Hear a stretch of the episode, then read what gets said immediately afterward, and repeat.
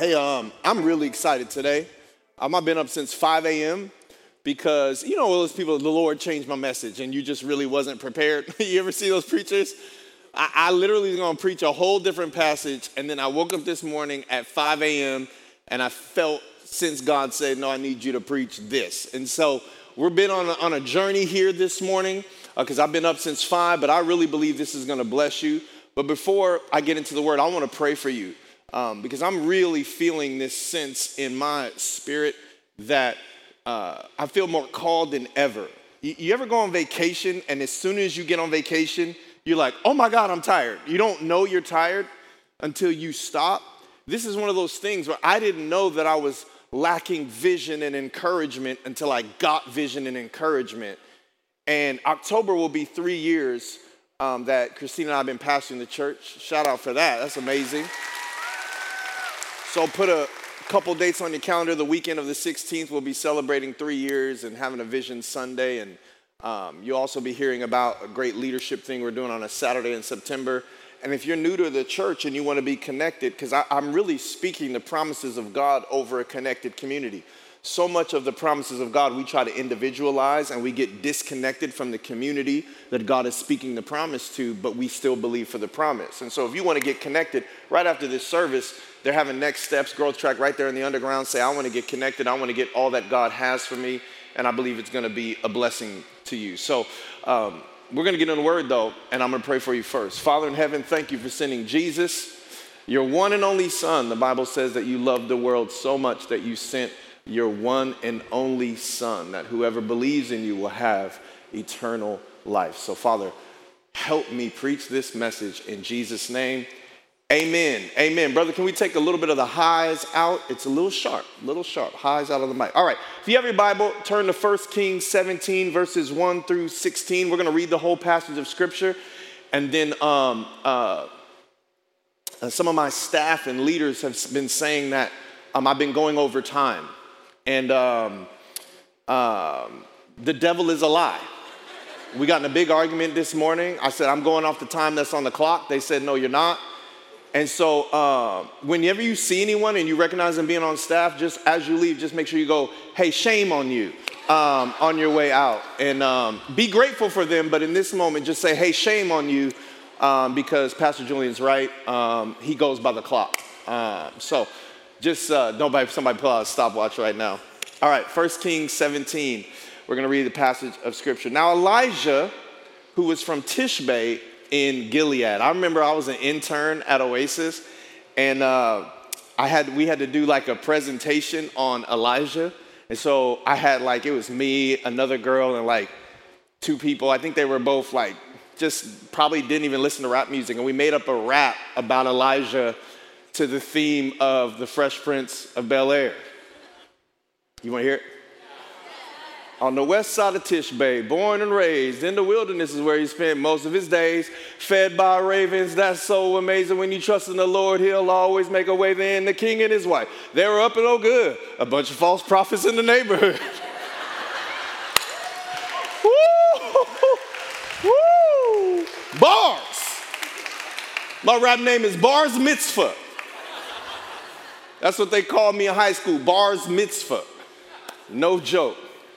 So it says, Now Elijah, who was from Tishbe in Gilead, told King Ahab, who was a very wicked king, uh, we're going to be in uh, the story of Elijah for a couple of weeks. I just feel like the Lord said, preach about Elijah. So I am. Um, newsflash, we're no longer in a series called Family Values. Just so you know, this has nothing to do with family values. We ended that. It was five months, the longest series we ever had at Oasis. Over the next three weeks, two weeks, I'm going to jump into the story of Elijah. And so, Elijah was an amazing prophet from God, and he was dealing with an evil uh, leader named King Ahab. And Elijah says this As surely as the Lord, the God of Israel, lives, the God I serve, there will be no dew or rain during the next few years until I give the word. Then the Lord said to Elijah, Go to the east and hide by Kerith Brook, near where it enters the Jordan River. Drink from the brook and eat what the ravens bring you, for I have commanded them to bring you food. So Elijah did as the Lord told him and camped beside Kerith Brook, east of the Jordan. The ravens brought him bread and meat each morning and evening, and he drank from the brook. But after a while, the brook dried up, for there was no rainfall anywhere in the land.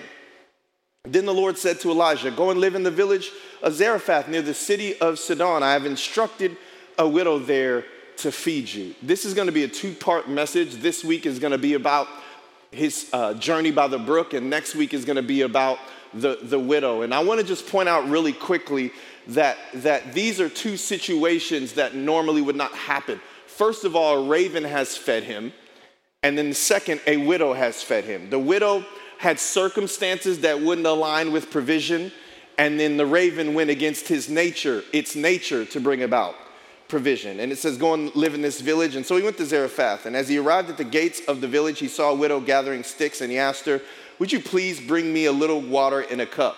As she was going to get it, he called to her, Bring me a bite of bread, too. But she said, I swear by the Lord your God that I don't have a single piece of bread in the house and I have only a handful of flour left in the jar and a little cook- cooking oil in the bottom of the jug. I was just gathering a few sticks to cook this last meal, and my son and I will die. But Elijah said to her, Don't be afraid. Go ahead and do just what you've said. Make a li- but make a little bread for me first. I can't wait to preach on that next week. Then use what's left to prepare a meal for yourself and your son, for this is what the Lord, the God of Israel, says There will always be flour and oil left in your containers until the time the Lord sends rain and the crops grow again. So she did as Elijah said, and she and Elijah and her family continued to eat for many days. There was always enough flour and oil in the containers, just as the Lord had promised through Elijah. Now, I want to unpack this a little bit because in the middle of, of this story, things are going really bad. And I know we feel like we've had um, a few difficult years, which we have, and I want to be sensitive and compassionate to what we have gone through as a community. But we have not gone through what Israel was going through now.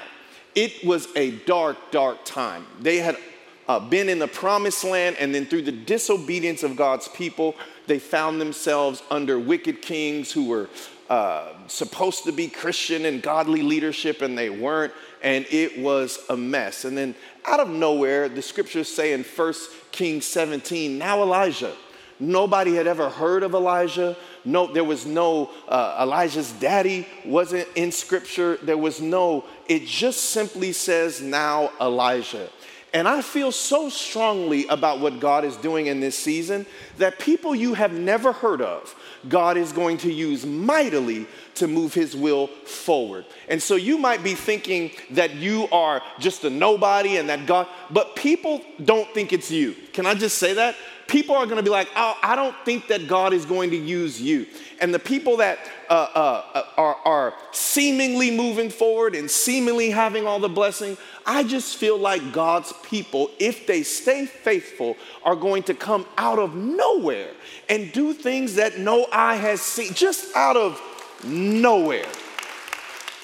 And I think often, if we're not careful, we only have faith if we can see the lead in into what God is doing. We want like a little blessing, a little more blessing, a little more blessing. We just change the world. But no, in this season, it's gonna be like, wait, failure, disappointment, another failure, disappointment. Then out of nowhere, God is going to raise you up. I'm telling you right now, I came out of nowhere. I was in the kids' ministry. People like, who is this guy? Who is this guy? And I believe that God is going to do that.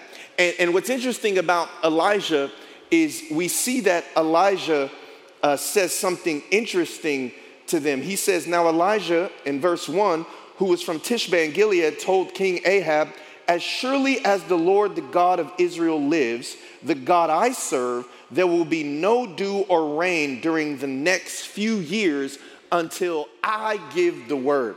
Now, the exact time frame was three and a half years. Say three and a half years.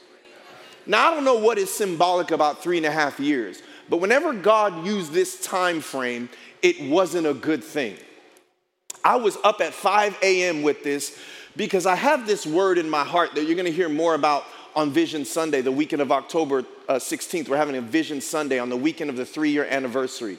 And one of the things that I've told our team that I have in my heart is the Lord told me, I sense this so strong. Now I'm not 100% accurate, but I feel this strong enough to preach it that there's going to be seven years of favor. And on Vision Sunday, we're going to be breaking down what we believe God's role is in this favor and what our responsibility. Year. Oasis is going to be the place to be for the next seven years. And not because we have some charismatic preacher, but because the Spirit of the Lord is to fall on this place and empower you to do what God has called you to do. And so, what I was thinking about this morning as I was up at 5 a.m., and I keep bringing that up because that is way earlier than I'm used to getting up, is that this scripture that God has asked me to preach on is exactly half the time of seven years three and a half years, where God has called a drought. And I've been going back and forth with God, is this, does this start today? Am I gonna feel like it's favor? But he said, no. He said, let me explain something to you. Over this next three and a half years, I'm calling for a drought in the areas that people have put before me. And that is favor. Because uh, the king Ahab and Israel were worshiping a god called Baal, B A A L, Baal. And Baal was the god of rain and crops to them. Not a real God at all, but it was a God that they believed was blessing them. So if you believe your boss is the one who's blessing you, and you believe your agent is the only way that you're gonna get, and, and your connections and your networking is the only way you're gonna move forward, then God is gonna call a drought in those areas because you believe those areas bless you more than God.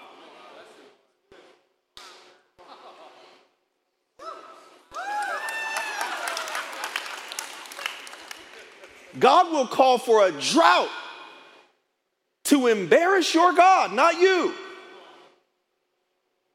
See, God's not trying to bring you down. Some of us in this season are feeling punished. God is trying to bring your God down that you've put in his place. And the reason why it bothers you so much is because the reason why it bothers me so much is because sometimes we're not praying about it, we're praying to it. It is actually our God. And so God is saying for the next three years, I'm calling a drought in the areas that are more important to you than me. Why? Because your, your false gods will never serve you. He's not saying, I'm God and I'm just so jealous, I'm so angry that you're not putting me first. No, no, no. He's trying to bless you. Can we have the faith to believe that some of the areas that God has called the drought in are actually blessing us if we're being honest? Come on, who hadn't had a date in a while? Make some noise. If you had church at 9:30, make some noise. Come on. Where are my single people at? Make some noise. Who's in a drought in dating? You can admit it. But think about the last time you had a boo. What did they do? You got all wrapped up, went astray, and God said, You know what? I know you want to get married. I know you want to be in a relationship. I know you're looking for love, but you're looking for love in all the wrong places. Blat out, drought. and no matter how many social media apps you get on, Tinder, people see you, you look good, they just like, whoop, drought. Swipe right past you. Some of y'all try to get on Christian Mingle and found a Buddhist. Like, what is going on? Can't even get a Christian on Christian Mingle. Just doing bad. Come on, anybody doing bad in the date? Tell you, I know what it's like. I know what it's like. That's why I got married the first. I, I got married because I know I was in a drought the whole time. I'm like, girl, I found Christina. I'm like, I put a ring on it Quit. Out here, man, lips all ashy on the dating scene. You know, it's hot outside, you see that person, and they got that build up in the corners. You like, you ever see somebody's hot outside in a, right here? You want to be like, go like this. Some of y'all, that's your dating life, build up in the corners, just drought, struggling, lips all chapped, doing bad. And we don't, we start believing that God's going to bring us someone, and the first belief that you need to have is that the drought is a blessing. Because if it wasn't for the drought, I wouldn't be serving God. What I have committed myself to do is God, you never have to bring another drought in my life to get my attention. I'm gonna give you my full attention in season of blessings because everybody knows how to worship God when there ain't nothing else to worship. You, you, you started that clap, you're a real leader, and y'all didn't help them out at all. When somebody else claps, you clap. You see how he, they didn't have the confidence to keep clapping because y'all did him dirty? He just went, all right, forget it then. Y'all don't want to help a brother out. I'm not going to clap. And y'all didn't show him no love and just come, all right, forget it. Y'all don't want to be a part of what God is doing. I'm cool. But you get what I'm saying? You, you, it's, uh, it's almost like God is saying, this drought is a blessing because it's brought you here. And some of us don't know how to worship God. Here's the thing can you worship God when you actually have a great pastor? Because sometimes we just worship the pastor. Or we don't wanna, we don't wanna come to church if the pastor's not preaching. Y'all are not here to worship me, y'all here to worship Jesus. So if the presence of God is here, that should never affect your worship. And I get it, God has given me a gift if that's what you feel, but but don't lose sight of who this is about. I'm involved, but it's not about me. And I work really hard to try to not make it about me. I try my best to not make it about me. Sometimes I do. I'm human just like everybody else. Sometimes I like to hear people say, man, that sermon was fire. They don't always say that. But sometimes I do like to hear that. But this ain't about me. And so God is saying in this next three and a half years, it's not gonna feel like it's not gonna feel like it's gonna be crazy. Like it's not gonna feel like, oh my God, this is the best years of my life. But it will feel that way for people who have no other God beside the one true God. You don't have an idol, you don't have anything you put before Him. That is going to be a special time for you. And so we have to double check that the things that we want, not only are they not more important to, than God, but they haven't got too close to God because God says there not only is there no other God, but there is no God beside him. And so God called it drought in the area that they were um, worshiping. But not only that, but he called it drought for three and a half years. And I don't know what it is about three and a half years in the Bible, but every time anything happened for three and a half years, it wasn't good. And so you are at the right service at 9:30 because I have a word for you for the next three and a half years that are gonna set you up for unbelievable blessing and favor. I wish it was Vision Sunday today. Revelation. Say, all oh, snap, you going to Revelation. Revelation 11, verse 1 and 3. And I'm reading this because it says th- that John was given a vision. I was given a measuring stick. And I was told, go and measure the temple of God and the altar and count the number of worshipers. Don't count the attendance, count the worshipers. Don't count how many people are in the room, count the worshipers. But do not measure the outer courtyard, for it has been turned over to the nations. Did you? In here, we're gonna measure what God is doing in here. Don't measure what God, what, what's happening out there, because I've turned over out there for the next 42 months. This, I, am telling you, I don't want to be the guy that goes, I have a word for the Lord, but I have a word for the Lord. Like, I, you know how long 42 months is? Three and a half years. So, in this next seven years, the next three and a half years, God has turned over out there. We ain't gonna, this ain't about trying to make out there feel more like in here. This, God is not, in due season, God's gonna go crazy out there. But He's like, I want you to measure what's happening in here, and I want you to count the worshipers. For the next two, 42 months, count the worshipers. Count the worshipers. And He goes on and He says this He says, don't measure the outer courtyard. Don't worry about what's going on out there, for it has been turned over to the nations. They will trample the holy city for 42 months. And I will give power to my two witnesses, and they will be clothed in burlap and will prophesy for 1,260 days, which is also three and a half years. So a drought for three and a half years, and the prophetic for three and a half years. And the Lord told me to tell you that in this next three and a half years, God, uh, the enemy wants to move your prophecy to panic. And you have to speak God's word over your situation. Panic is prophesying the problem. Prophecy is God speaking to you and telling you how he's going to bless you in the middle of this impossible circumstance. You notice that God, in that three and a half years, said, I'm gonna have a raven bring you food. Have you seen a raven? Raven, and by the way, ravens are disgusting. They eat dead squirrels, they're scavengers. And I don't have time to get into it because the, the, the team put too much pressure on me to be on time. But if I had time and they were gracious, I would go to Le- Leviticus and tell you this passage of scripture, but I can't. But I'll just kind of sum it up. And it says that if anybody touches a raven, they're deemed unclean. So a raven would not have been the bird that Elijah wanted to get a visit from, but the raven was the provision. Have you ever been provided for in a way that you wish was different? You ever get a paycheck from a job you don't want? But God's providing, but you don't like the way He's doing it? He said He sent a raven. And then after it's over, He went to a widow. God, aren't you going to give it to me directly? You know how humbling it would be to ask. Widows did not have any money. It, it would be like God saying, Hey, I'm going to provide from you. And you know that homeless person that hangs out in front of your, on the side of your apartment building? He's going to provide for you for the next three and a half years and a raven. In our context, it would be a pigeon.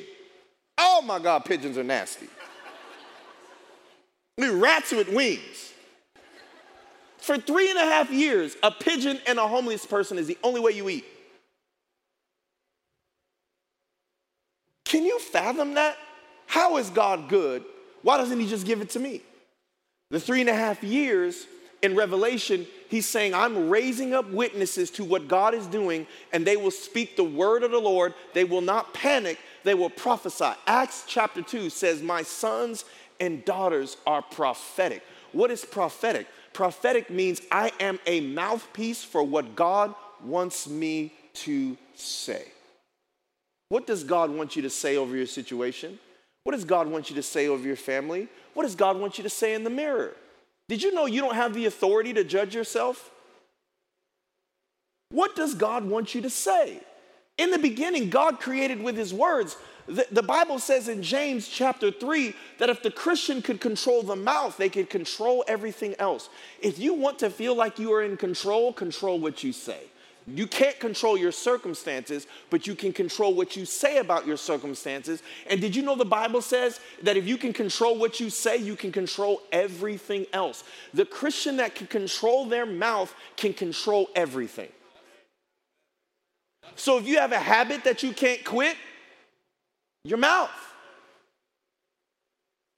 And we know we instinctively do this because we say things that we know are against what God is saying.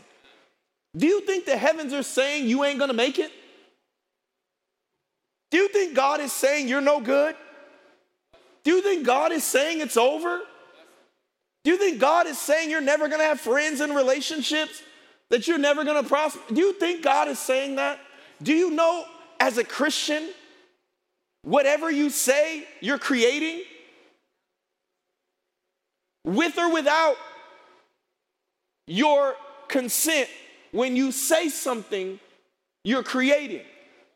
Most of us, the most hurtful things that have ever been done to us are what someone said or didn't say.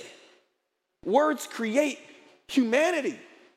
I can create the son that I've always wanted with what I say. I can create the daughter I've always wanted with what I want to say. I can create the wife I've always wanted with what I say.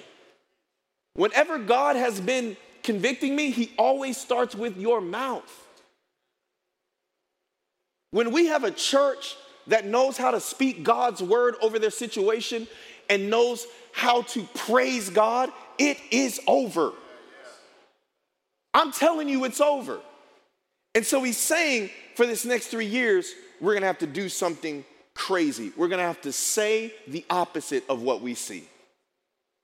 Does anybody want to accept that challenge? Here, write this down.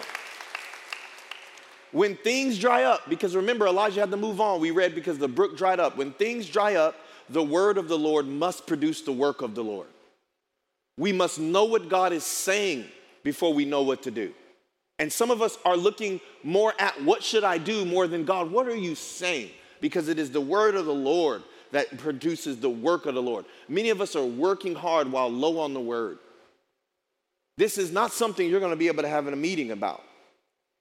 If you keep going after the um, uh, in the in in uh, in 1 Kings 17 verses 2 through 4, it says God said to Elijah, "Go to the east and hide by Kerith Brook, near where it enters the, the Jordan River. Drink from the brook." And it, it specifically mentions that this brook that Elijah was at was on the east side of the Jordan.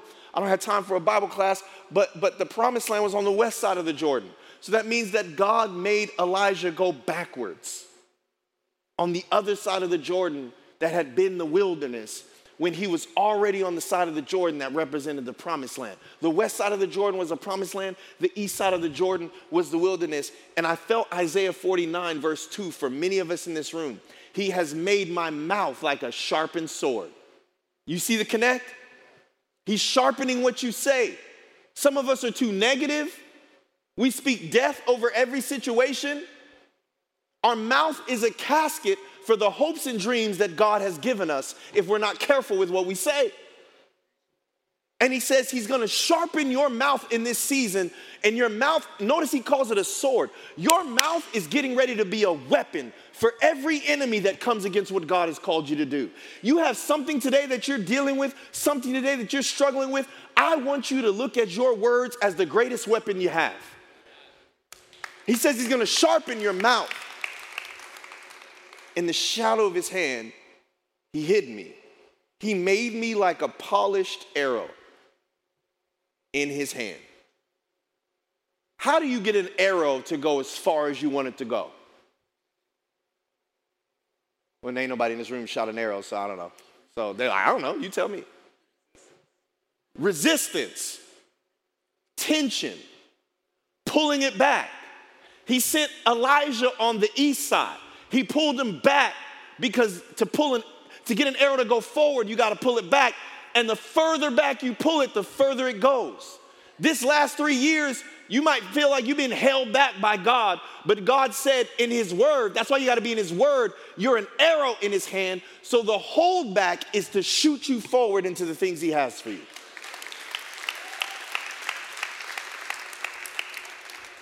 An arrow would never complain about being held back because they know the tension from being held back is how they get launched into purpose and calling. So you say, I'm an arrow, so God, hold me back as much as you want to because the moment you release me, I've been held back my whole life.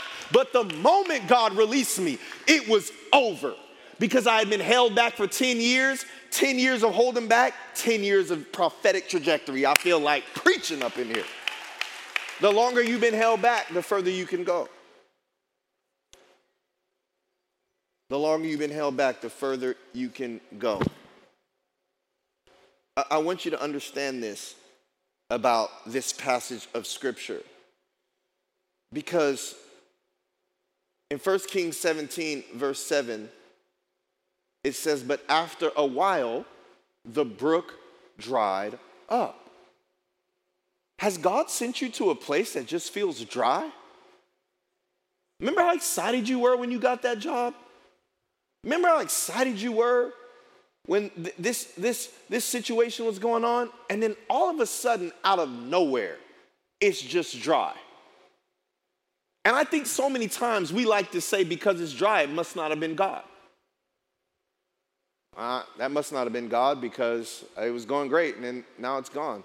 No, I want to encourage you.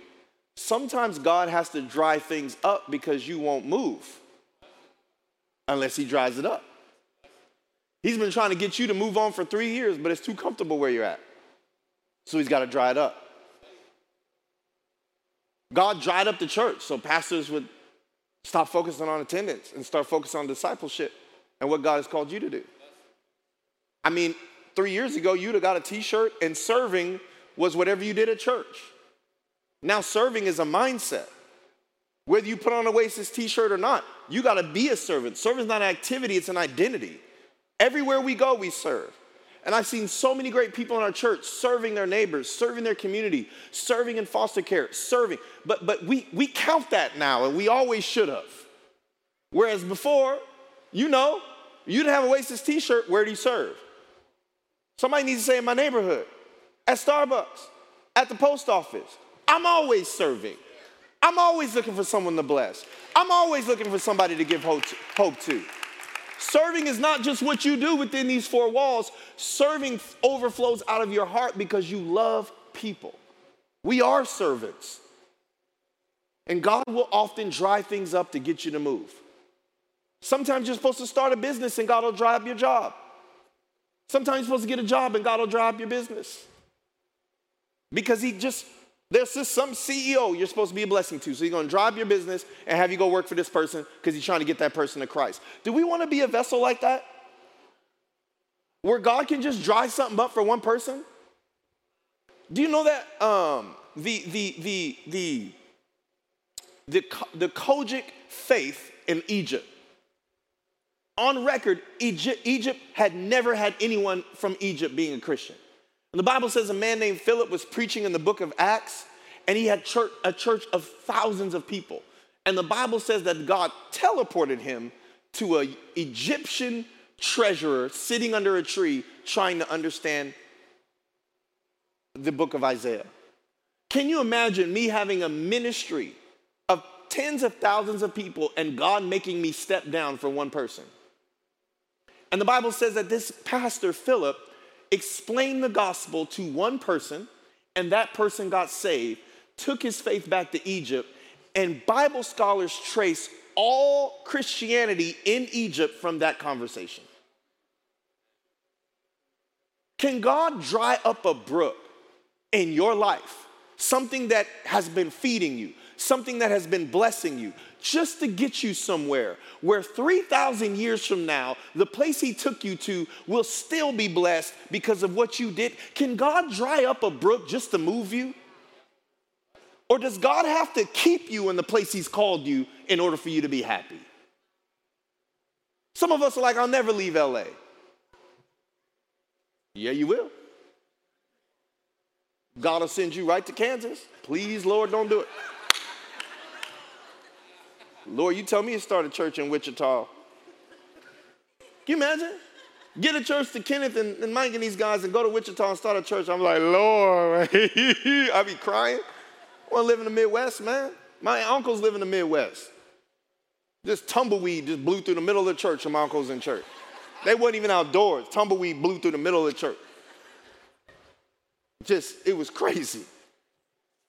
But what I'm saying is, is this because I know we love bold prayers, but typically when we say pray bold prayers, we're saying pray the prayers we want. One of the boldest prayers we can pray is God, dry up anything in my life that keeps me from going where you want me to go. How about that for a prayer? You can't fill a church preaching that. Somebody shout, dry it up. Ain't nobody shouted that. Somebody shout breakthrough, breakthrough. Bless me, bless me, Lord. Dry it up. Whoa. Some of this, some of y'all, let me just say it this way because I don't feel like you're getting it. Some of y'all bank account is ashy right now. Dry as I don't know what. Bank account look like it been playing catch with powdered donuts. It's just white and ashy and dry because money makes you comfortable. And so God has to create divine discomfort for divine purpose. Can I challenge you? I believe you're divinely uncomfortable. That, that it's God drying up something in your life because He's trying to get you to do something that you ordinarily wouldn't do because of the risk involved. So God dr- dried up safety, comfort, and provision to get you to move. And if he's not doing it, pray that he will. God forbid I'm up here at 65. Give it up for Pastor Julian. 70. Give it up for Pastor Julian. I want to be up here at 70 if I'm supposed to be up here at 70, but I don't want to be up here at 70 because I'm scared of what else I would do. Pastors are older now than they ever been before.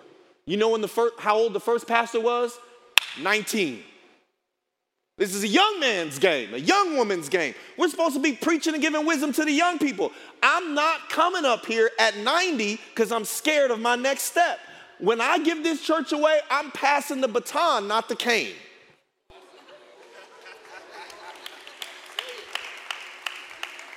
So many young people out there that are the spirit of the Lord.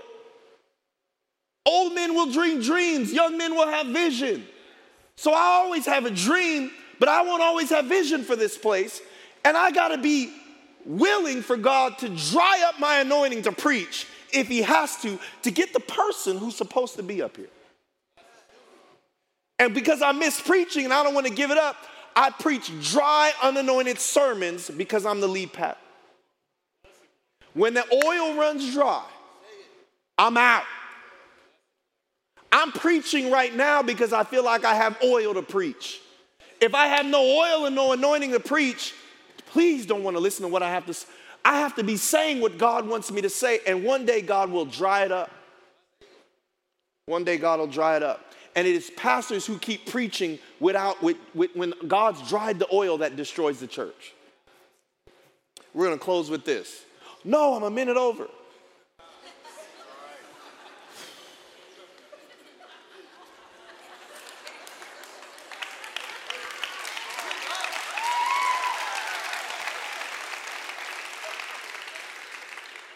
Wow.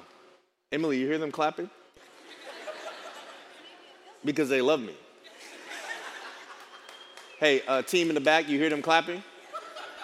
While you guys are staring at the clock, they're staring at the face of Jesus.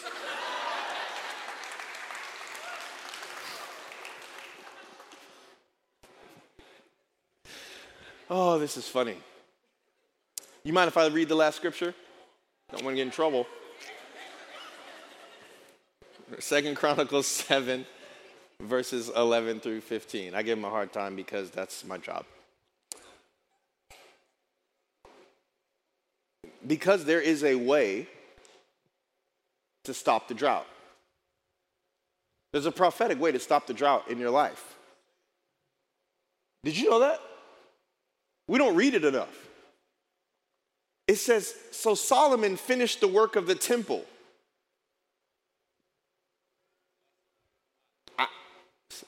So Solomon finished the work of the temple. The temple is us. There is work. When we say go downstairs for next step, when we say join the connect group, we say get involved in this community, because there's work on the temple that's left undone. You're the temple. So you can't go out there and try to work on your career and not let the community of God work on your temple. What is your temple? A vessel of the Holy Spirit. Do you know God's trying to get the Holy Spirit to the entertainment industry? Through you? So, what are we working on? The vessel of the Holy Ghost.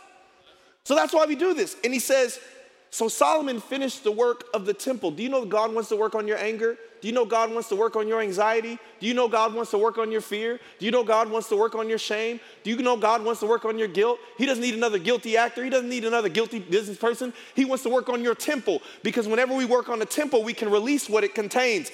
If, if, we're, if we're not working on it, then what we contain is for us. He says, as well as a royal palace. He, he completed everything he had planned to do in the construction of the temple and the palace. Then one night, notice that once the work on the temple, once we got this spiritual thing right, once we got our church community right, God is working on Oasis. We're not perfect, but God is working on us. And once we got that right, He says this I have heard your prayer and have chosen this temple as a place for making sacrifices. At times, I might shut up the heavens so that no rain falls, or command grasshoppers to devour your crops, or send plagues among you. But then, if my people who are called by my name will do a few things, are you ready? Humble themselves. Stop being on the internet telling everybody what's wrong with them. Humble yourself Stop telling everybody what's wrong with Trump, what's wrong with Biden, what's wrong with this, what's wrong with this community, what's wrong with that, what's wrong with the church, what's wrong with preaching. Humble yourself, says the Lord. Pray, not plan, pray. Don't get around the conference table, get in the presence. Humble yourself and pray. Seek my face, not my stuff.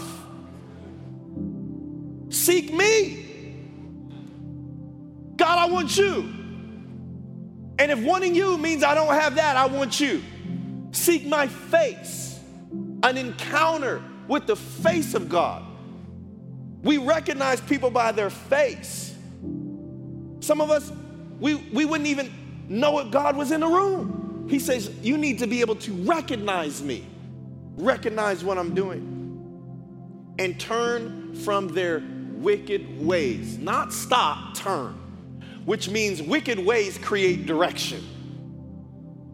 And so God is saying, if you turn and go in a different direction, then I will hear from heaven and will forgive their sins and restore their land. My eyes will be open and my ears attentive to every prayer made in this place. I want you to stand to your feet.